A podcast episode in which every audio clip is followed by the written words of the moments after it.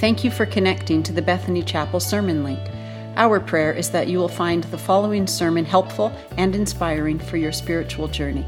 If you are a visitor to this resource, or if you've not attended our church, we would love to meet you in person. Our vision at Bethany Chapel is opening doors to God's truth and love. God bless you as you listen. So, we're continuing our series through the Gospels, through sort of a chronological walk uh, through Jesus' life. And we get to a passage where Jesus is asked about divorce and remarriage theology, and which is usually not a friendly thing to hear for a lot of people who are interested in Christianity, and I hope today is different for you. Sometimes the church can be a very difficult place to be because it's supposed to be a place of forgiveness and hope. It's supposed to be a place where grace flows to everybody. It's supposed to be a constant reminder that the past is behind us. We are new creations in Christ. No matter what we've done, no matter what we will do and face today, the church is to be a place of hope and grace. But there are situations that make life difficult for people as it relates to the church. Sometimes God has said certain things that we struggle with because God might take a very clear position on it, but it might happen to be an area of our human weakness.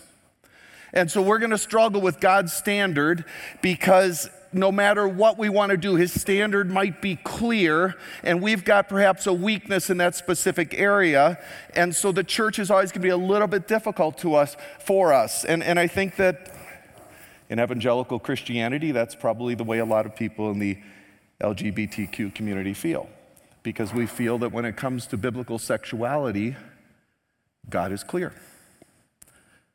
Most people don't struggle with it, but if you do struggle with it, the church is going to be difficult at times. Sometimes we struggle with things because God's position is not so clear.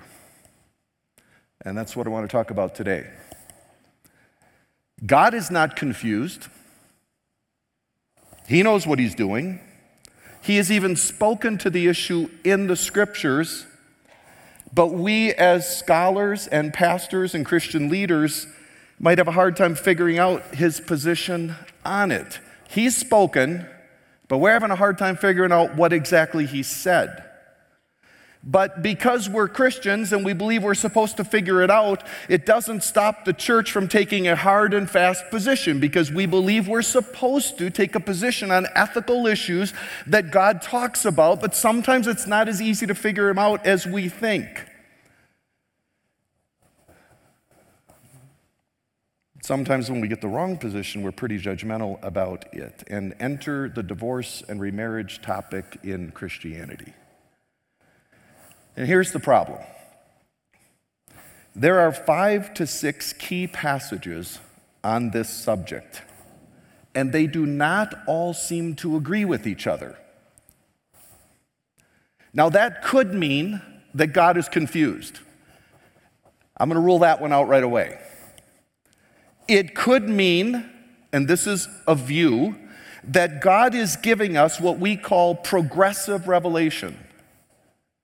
And what that means is that we're getting new and changing information over time.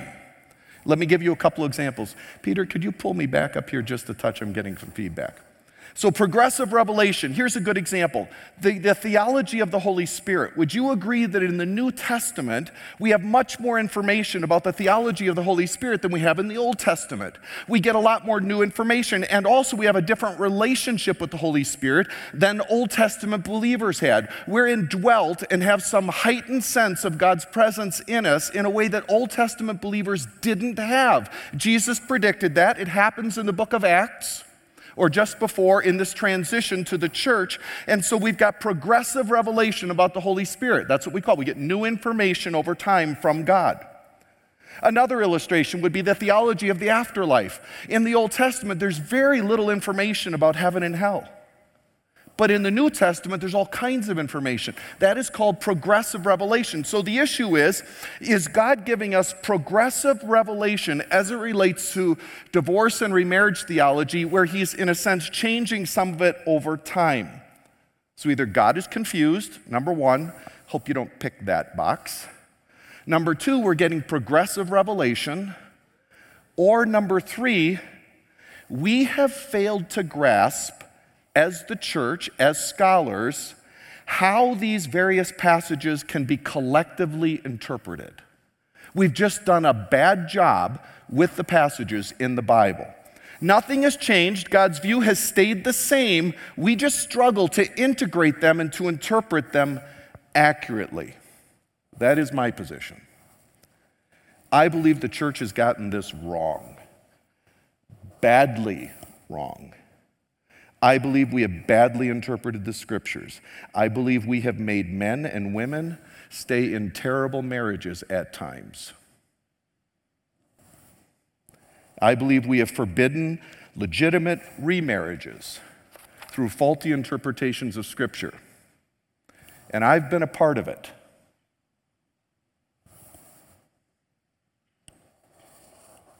I'm probably going to disagree with this church's historic position.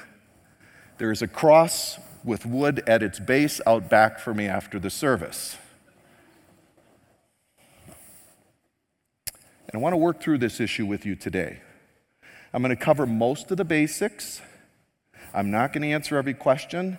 And here's the scary part I might be wrong. I don't think I am, but I might be wrong.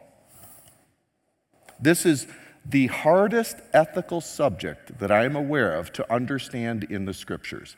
The hardest, and there's no close second place. I want to read with you Matthew chapter 19, verses 1 through 12. If you need a Bible, there should be one in front of you. It's going to be get to the New Testament about three quarters of the way back. It's going to start over with one again in the numbering. It's on page 15, pages 15 and 16, book of Matthew, beginning in verse 1 on chapter 19. When Jesus had finished these words, he departed from Galilee and came into the region of Judea beyond the Jordan. And large crowds followed him, and he healed them there. Some Pharisees came to Jesus, testing him and asking, Is it lawful for a man to divorce his wife for any reason at all? Now, that sounds like they're saying, is it lawful to divorce your wife for any reason at all? If you understand Jewish culture, what they're basically asking is the any reason divorce. It's a technical term. Is the any reason or any cause divorce lawful? I'll explain that in a few moments. And he answered and said, Have you not read that he who created them from the beginning made them male and female? And he said, For this reason, a man shall leave his father and mother and be joined to his wife, and the two shall become one flesh. He's quoting Genesis chapter 2. They're no longer two, but one flesh. What therefore God has joined together, let no man separate. They said to him, Why then did Moses command to give her a certificate of divorce and send her away, as if God commanded divorce? And then he said to them, Because of your hardness of heart, Moses permitted you to divorce your wives, but from the beginning it has not been this way. And I say to you, whoever divorces his wife, except for immorality, and marries another woman commits adultery. Well, the disciples said to him, If the relationship of a man and his wife is like this, it's better not to marry. And he said to them, Not all men can accept this statement, but only those to whom it has been given. We'll stop there. Four simple points, and then a few applications. First, Jesus confronts the divorce and remarriage deconstructionists of his day. Now, this passage does not begin with Jesus wanting to dive into the subject. He is being put to the test on a hotly debated theological issue in his time. This is actually an attempt, you see in the first verse or two there, it's an attempt to trick Jesus. They're trying to get Jesus into a big debate about something that scholars of his day hotly debated. And the Pharisees, who are now Jesus' enemies, they've now decided this is not a good guy. He's not going to be safe for our movement. He's too critical of us. In fact, we'd like to string him up, we'd like to get him on a cross. They're now thinking that if we get Jesus in this divorce and remarriage debate, he's going to be in trouble with half the crowd no matter what he says because the theology of their day was so divided on this subject, much like me in the next 30 minutes here. They were trying to do to Jesus. So they pose a question that would have been the fastest way to Jesus' theology on the subject. And here's what they say in verse 3 Is it lawful for a man to divorce his wife for any reason at all? Now, again, that question to you sounds like, you know, what are the reasons you can divorce your wife? That's not what they're asking. That was a technical term called the any cause or any reason divorce. It had become very popular in their day. Now, you're going to put up on, on, the screen, and I want you to see these on the screen so I can kind of walk through them with you. These are the two verses that come from the Old Testament law. They're not the only verses in the Old Testament about divorce, they're the two verses that are in the legal code about legitimate divorce remarriage situations. Exodus 21:10, Deuteronomy 24:1. Now stay with me. We're doing a college course today, but this is really relevant to our culture as a church and how we treat people going through difficulty in their lives. Exodus 21:10, Deuteronomy 24:1. These are in legal context. So this is the legal code for Israel. Exodus, as you recall, is the first giving of the law. This is when Moses came down from Mount Sinai and he gave them the 10 commandments and then God gave them all sorts of other rules for their civil and religious life. So this occurs actually right after the 10 commandments probably on the same page in your Bible or the next page. And it describes this first verse is talking about a scenario where a wealthy man has a son who marries a servant girl. And by that I mean slave girl. And there are rules about how to treat slaves. Don't think of the North American experimentation with slavery. It's not like this. This was sort of a if you're impoverished, and you go into slavery, the, the owner would take care of you, take care of your family. It wasn't the kind of abusive slavery we see in the world today, but still it was slavery. But it was sort of a not as bad as what we're used to thinking about. So, this was much more of a protective environment. And in this culture, in this story, Moses is describing a situation where a wealthy man has a son who falls in love with the servant girl on their ranch, and he marries her and in this passage is saying that if something happens in this relationship where this, this man decides he wants to marry somebody else, she still has certain rights legally, even as a servant girl. So even a servant girl has rights to food, clothing, and love. The wife took care of food and clothing, the husband provided. Both were responsible for emotional support in the marriage, both were responsible for the sexual bed. In fact, in the passage we have here, it's interpreted conjugal rights. In some passages, that said, just says love. This one says conjugal rights. It's clearly talking about sex as a foundation for marriage. This was in the marriage contract in ancient documents. Exodus 21 says if this man marries somebody else and in turn stops providing food, clothing, and conjugal rights to this slave girl, this is going to be considered sort of an abandonment divorce, a neglect divorce. So you have this foundational issue on the same page as the Ten Commandments about marriage contract, marriage expectations in the ancient world. And if those things are not provided in the marriage, the contract becomes null and void. You're not like winning the lottery if you marry somebody who's still willing to sleep with you 20 or 25 years later. And that was not meant to be funny. It was an expectation in the marriage that you took care of each other in every way, or you're violating the marriage contract. The vows matter. Now, interestingly, these words, food, clothing, and love, kind of become in Christian and Jewish ceremonies later on sort of the, um, you know, the, the kind of things we repeat in our vows. We just say it a little differently, along with a vow of sexual faithfulness. It's sort of the foundation of them love, honor, keep, that sort of thing. Now, here's a confession from me as a pastor. I never even heard of that passage until about 12 years ago. Because most of the theology in the Western church completely ignores that passage in the Old Testament. In fact, David Instone Brewer has written multiple books on this. He's done foundational work on divorce and remarriage theology. He went and studied all the rabbis of Jesus' day to understand the context behind this debate. And he has really done an incredible job. Not everyone agrees with him. There's some people who would like to silence him, but he has done a phenomenal job, incredible scholarship at bringing this to light. This was foundational in Jewish culture, in marriage law. Based on this passage,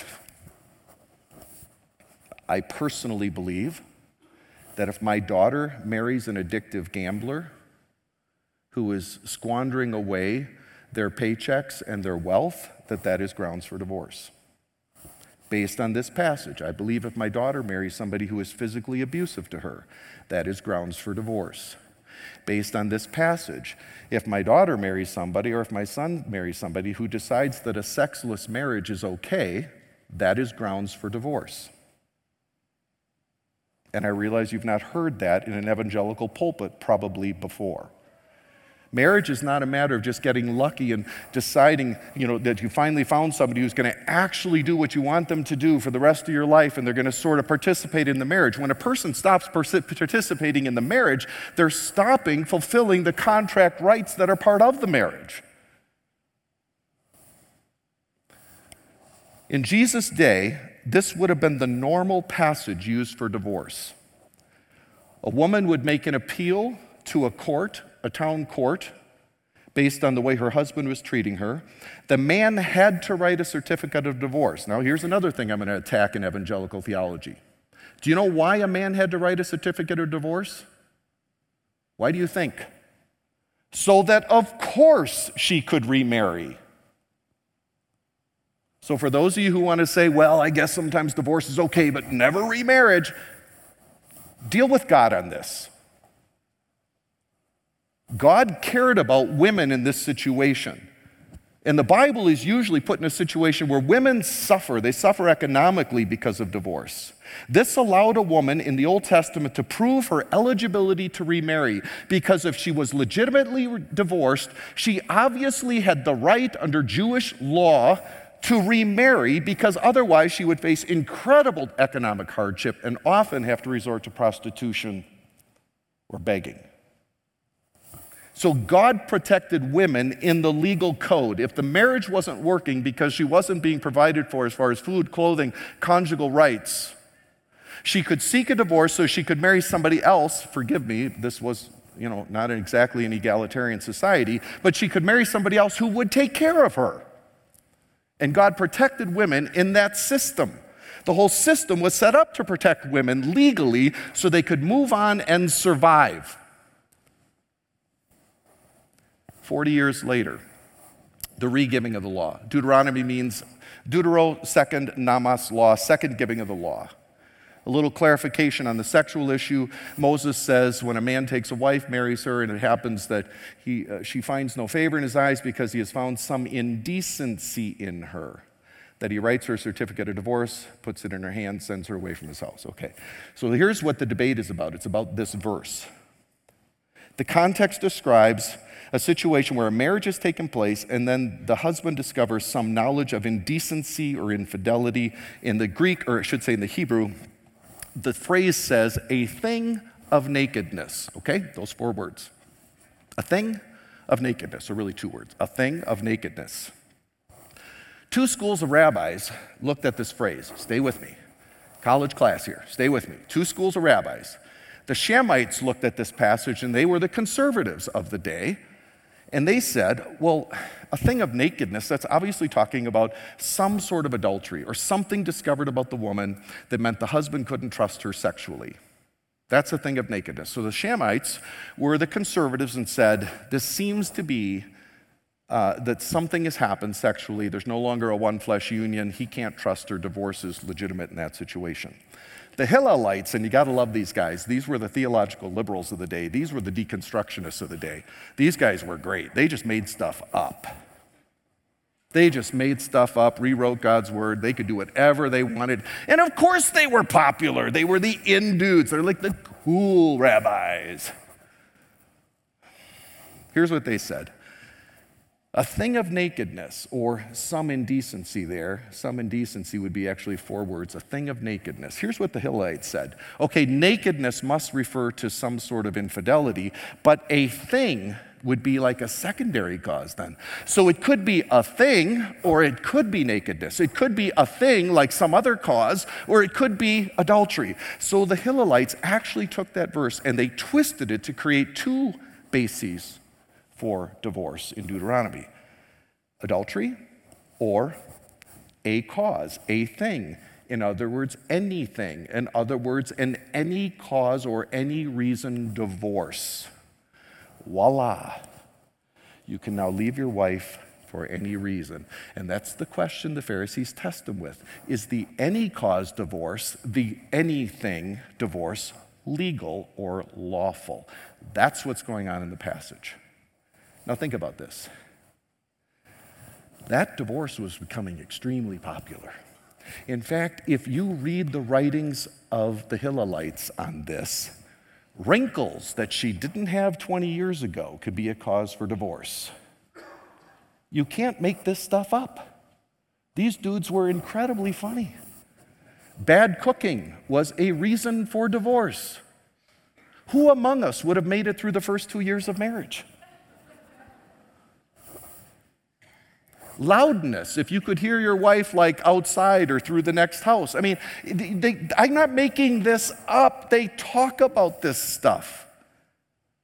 And this was so simple, so easy to get a divorce, that this reason, this any cause divorce, was replacing all of the other divorces. In other words, when a, when a man came to the town council or a woman came to the town council, it's like, hey, I just want the any cause divorce based on Deuteronomy 24, the Hillelite interpretation, the a thing, the a cause divorce, not adultery, not abandonment. I just want that divorce, the any cause divorce. Now, the reasons don't matter anymore because basically what the Hillelites are saying is if you don't like your spouse, and who among us have not had moments where we didn't like our spouse?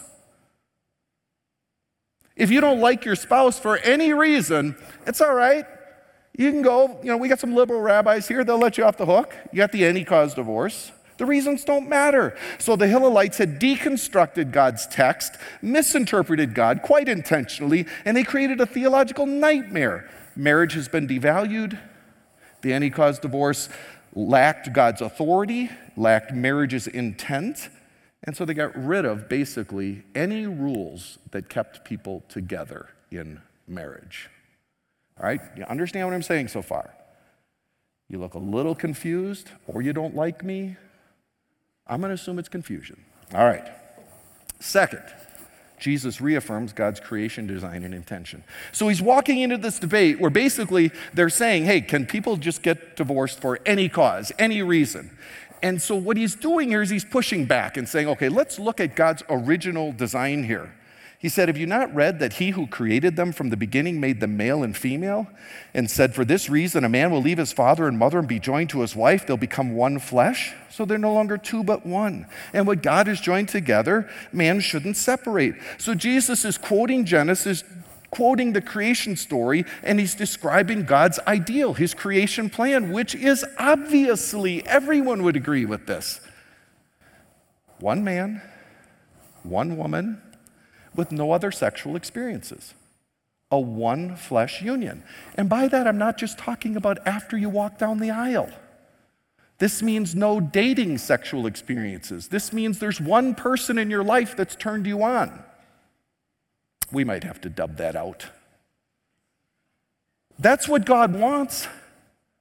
He doesn't want, you know, 12 years of singleness with all sorts of questionable relationships and finally you settle down with somebody. God wants purity. His ideal is one man and one woman for life.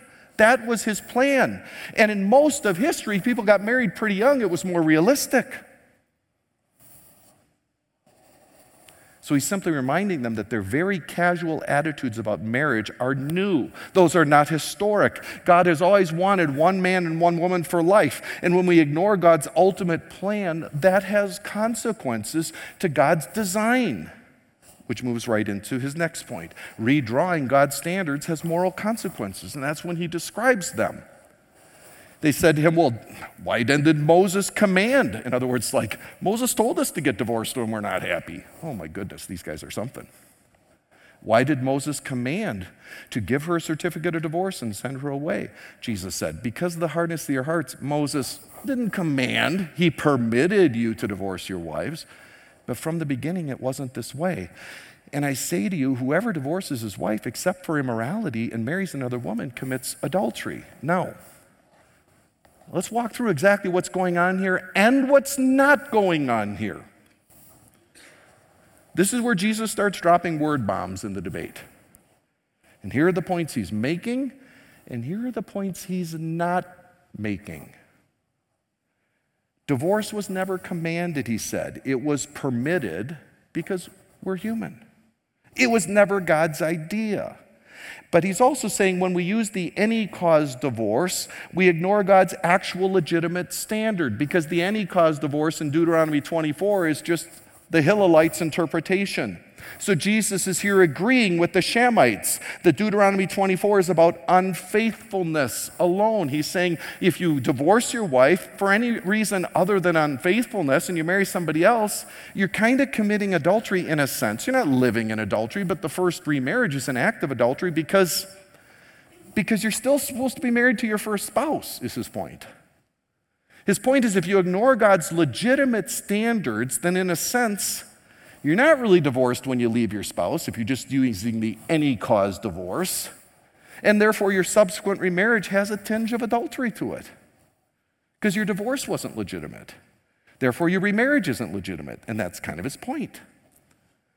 But here's the problem many believe, the majority of the church believes that here Jesus narrowed legitimate divorce and remarriage to adultery only. I do not believe that. Here's the problem Jesus is addressing a very specific debate about Genesis chapter or Deuteronomy chapter 24 verse 1 this any cause divorce this misinterpretation he never addresses Exodus 21 he doesn't address what most divorce and remarriages were based on before then, which is this abandonment neglect issue in Exodus 21. That's the same page as the Ten Commandments. That hasn't been touched. And Paul actually later affirms the theology of Exodus 21 when he says, if you're abandoned, if you're a believer abandoned by a non believer, you're free to go.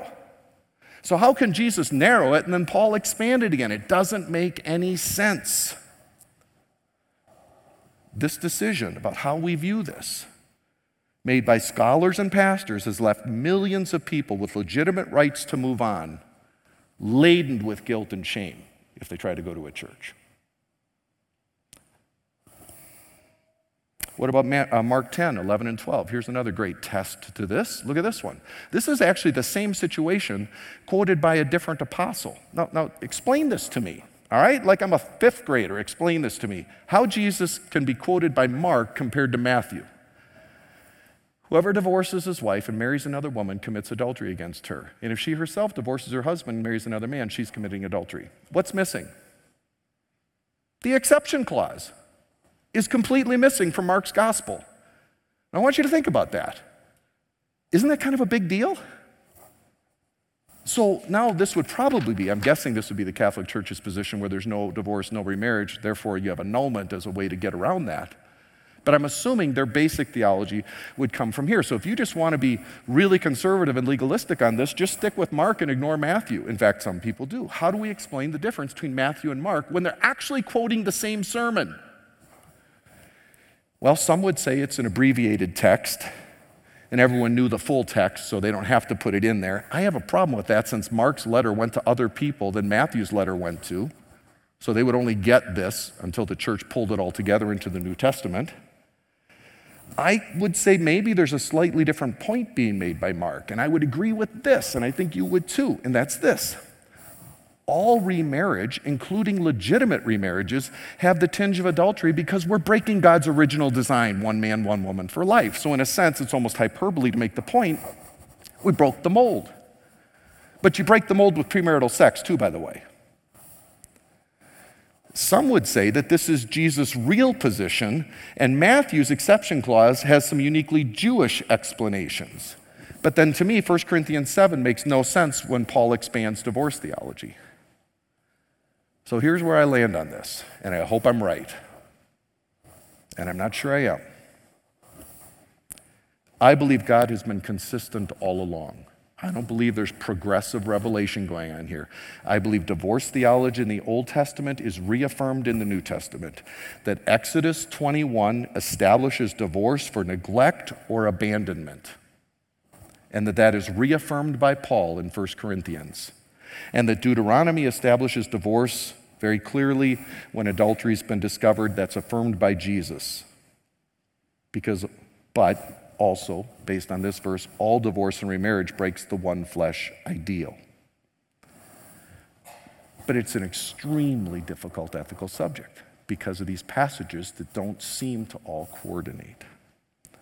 A few applications. We need to get God's word right. Can you imagine the pain that is caused by the church, by Christians, by institutions if we have been more restrictive than God in this issue. Because I remember growing up in a church, and if you were a woman and you were in a, an abusive relationship of some sort, but you couldn't prove that your husband had cheated on you, I'm not sure you wanted advice from an evangelical pastor. Because the advice was pretty much hang in there. You don't have a right to leave. And I'm ashamed to say that.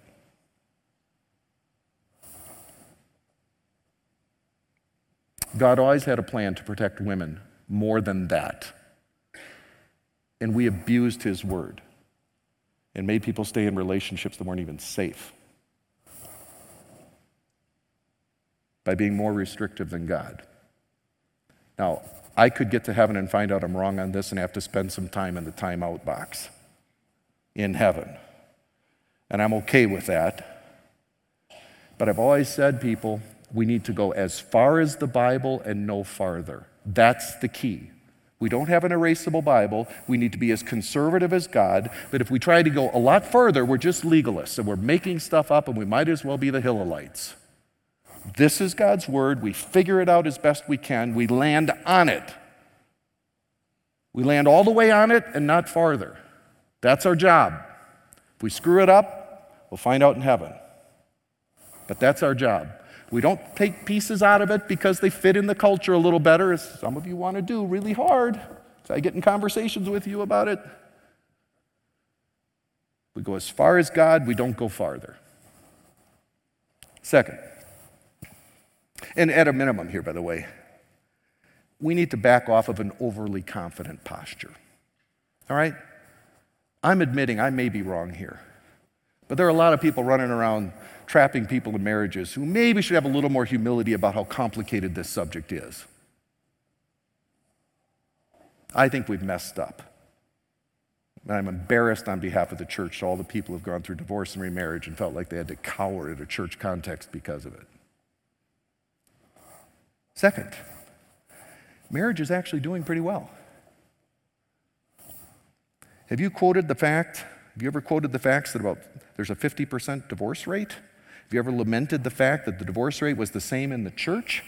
Researcher Shaunti Feilding felt the same way until she started doing some digging behind these assumptions. She discovered that half of all marriages are not ending in divorce. As a matter of fact, according to the Census Bureau, this is probably a US context, this is probably going to be similar up here. I actually wouldn't be surprised if your divorce rate is lower than the US up here. 72% of those who have uh, ever been married are still married to their first spouse. 72%. Feilding writes No one knows what the average first marriage divorce rate actually is, but based on the rate of widowhood and other factors, we can estimate that widowhood, okay. We die sooner, we choose to, but that's another issue. that was funny. I don't care who you are, that's funny. Thank you, Aaron. Based on the rate of widowhood and other factors, we can estimate it's probably closer to 20 to 25 percent. For all marriages, including second marriages, it's probably in the 31 to 35% range. So most people, about 75%, are still in their original marriage. And you got people running around saying half of marriages end in divorce. This has a real impact on young people. We got to stop saying this stuff because it's not true. Fielding's research also led her to debunk another myth. The rate of divorce is the same in the church. Here's what she found. If the person was in church last week, their divorce rate dropped by 27% overall because regular church attenders lowers the divorce rate anywhere from 25 to 50%, depending on the study you look at. People who are devout about faith do not divorce at nearly the rates. Felton concludes that the divorce rate is still too high, but she also adds this note of good news. Imagine the difference for pastors to know that they can stand on stage and tell their congregations with confidence that going to church matters for your marriage. Imagine the difference to be able to tell a struggling couple. Most people get through this, and you can too. Imagine equipping the average young person with the ability to counter the cynical statements about marriage with the solid truth that actually most marriages last a lifetime and are happy. Like Dee Dee, incredibly happy. incredibly happy. The woman is giddy. She skips around the lobby.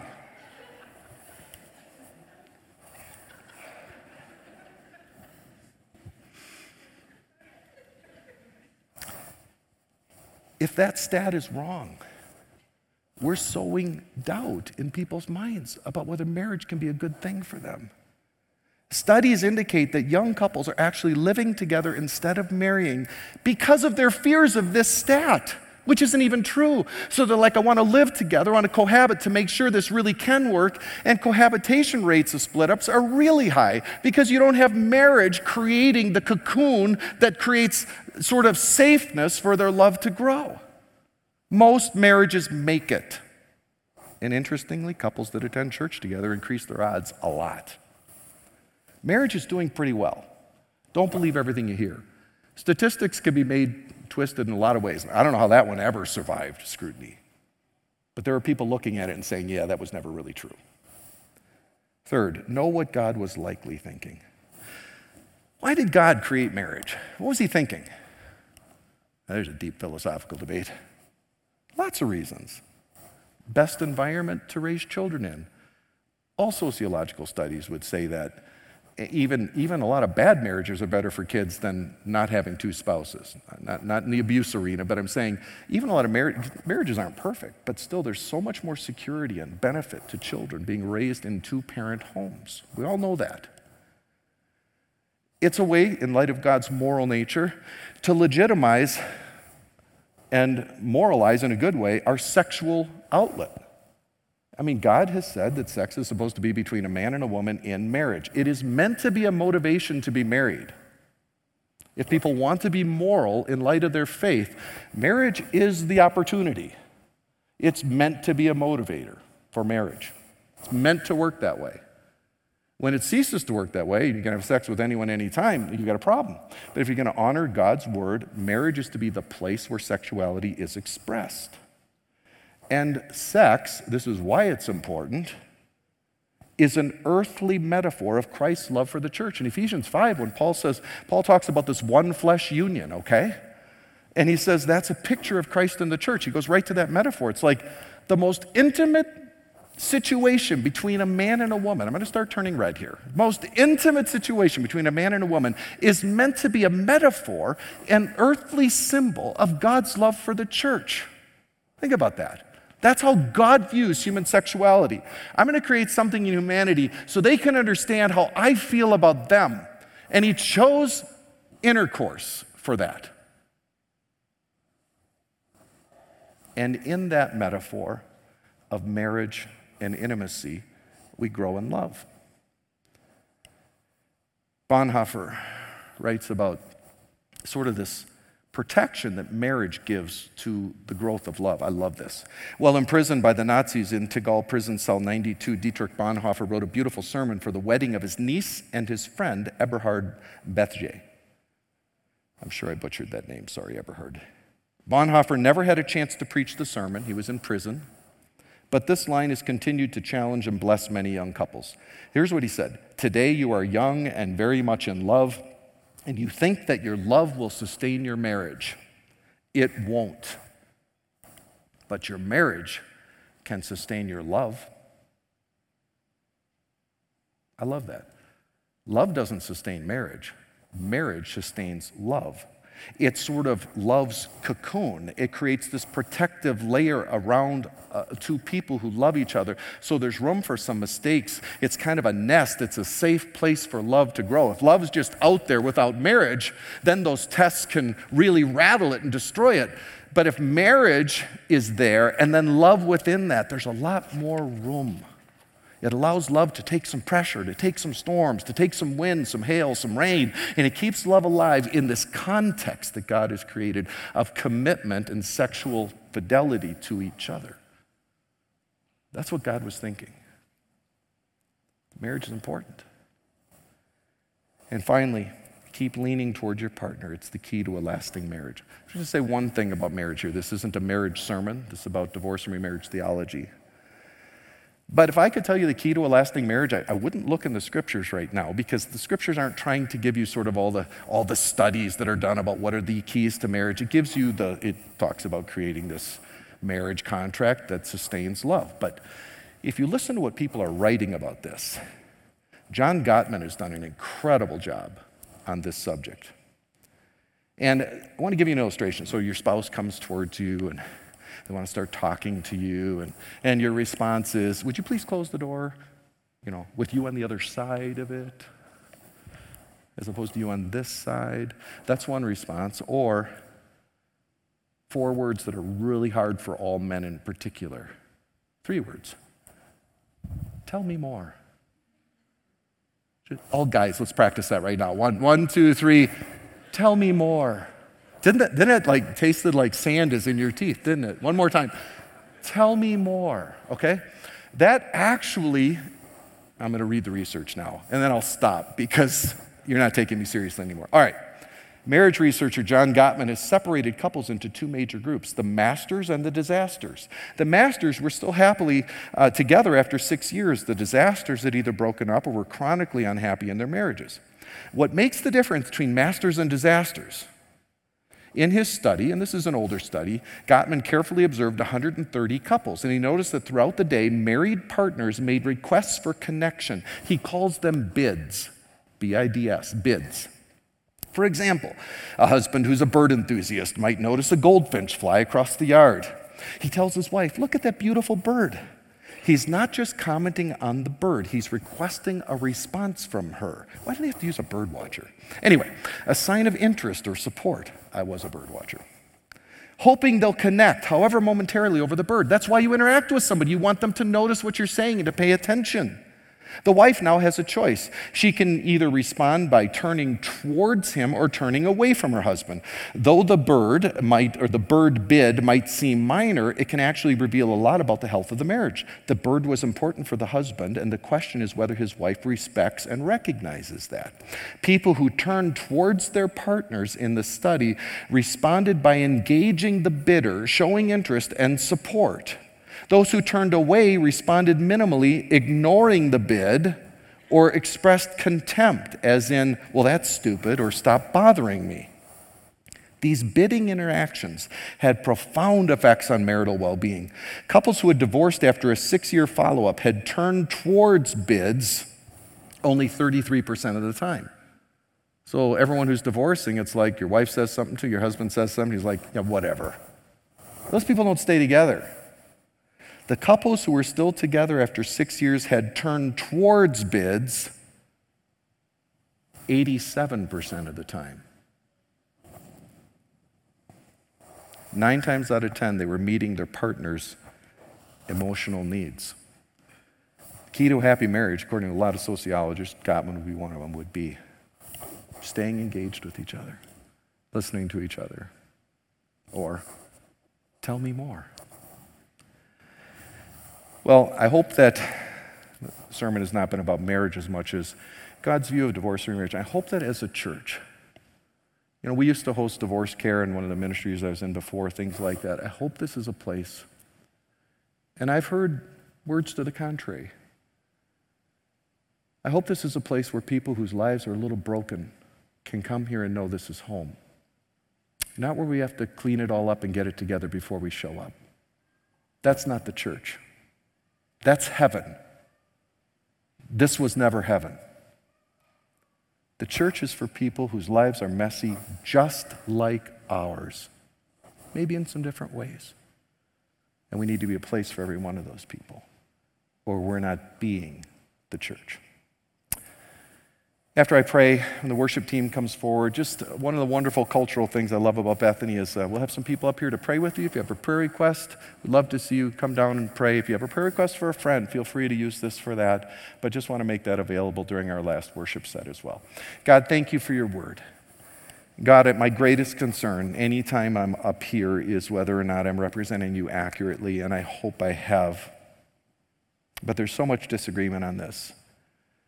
But I don't see a, Bible or a New Testament where we're singling out a group of people as though there's something they can't recover from. And, and I pray that we would have a correct view of this, that we would recognize the imperfection of our lives and relationships and where that leaves some people. And that we would be gracious, as gracious as you are, in allowing people to go on and move forward in their lives where, where I believe you have allowed them to. So, in that sense, may we be like you. In Jesus' name, amen. Thanks for listening to this sermon. We hope you found it connected you to the God of truth and love, who we worship and serve at Bethany Chapel. If you have any questions or want to connect to any of our pastors, please go to our Bethany Chapel app and choose Connect, or go online to bethanychapel.com and click Come. Thanks again, and God bless you.